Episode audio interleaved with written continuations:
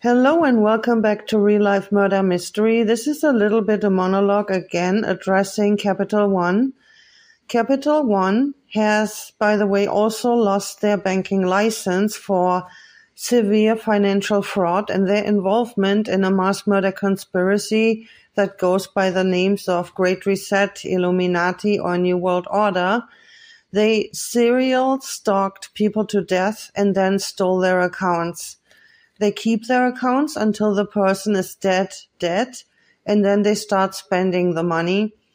But even other than that, it's a completely scammy company from A to Z, whether it is malware like uh, affiliate links in several tools.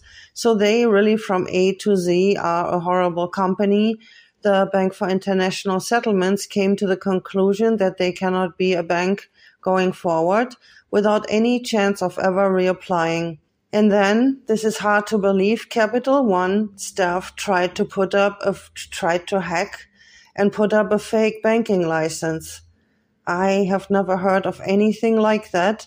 And uh, then the Bank for International Settlements, who surveyed what these people were doing, they immediately tried to resort to manual scams so they could still do manual transactions and this ability has also been taken from them. I think that they are now running a spoofed system. The easiest way to see that is just do a trace route on their URL.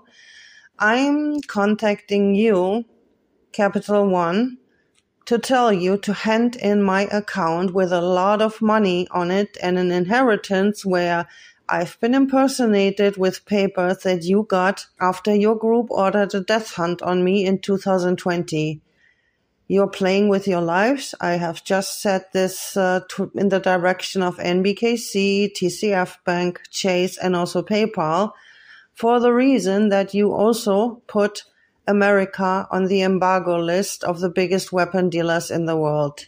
I understand that your staff discusses on a gang stalker virtual machine how I will die either from no money or you can kill me in one of the homeless shelters that is led by you if I do not die on the street. You apparently understand that you cannot use microwave uh, weapons against me anymore because you will be traced in a second. Hand in my account. It's a good advice. It's not a good idea if I land on the street next week because you stole my account or you Illuminati banks who are now not in business anymore stole not just my accounts, but the accounts of thousands and thousands and thousands of people that you killed. You murdered people to steal their assets, to steal their bank accounts. And I will not even think about how I could uh, put that into words, how I feel about it, because I think after so much liquid cocaine, you probably really don't care anymore. You are dehumanized and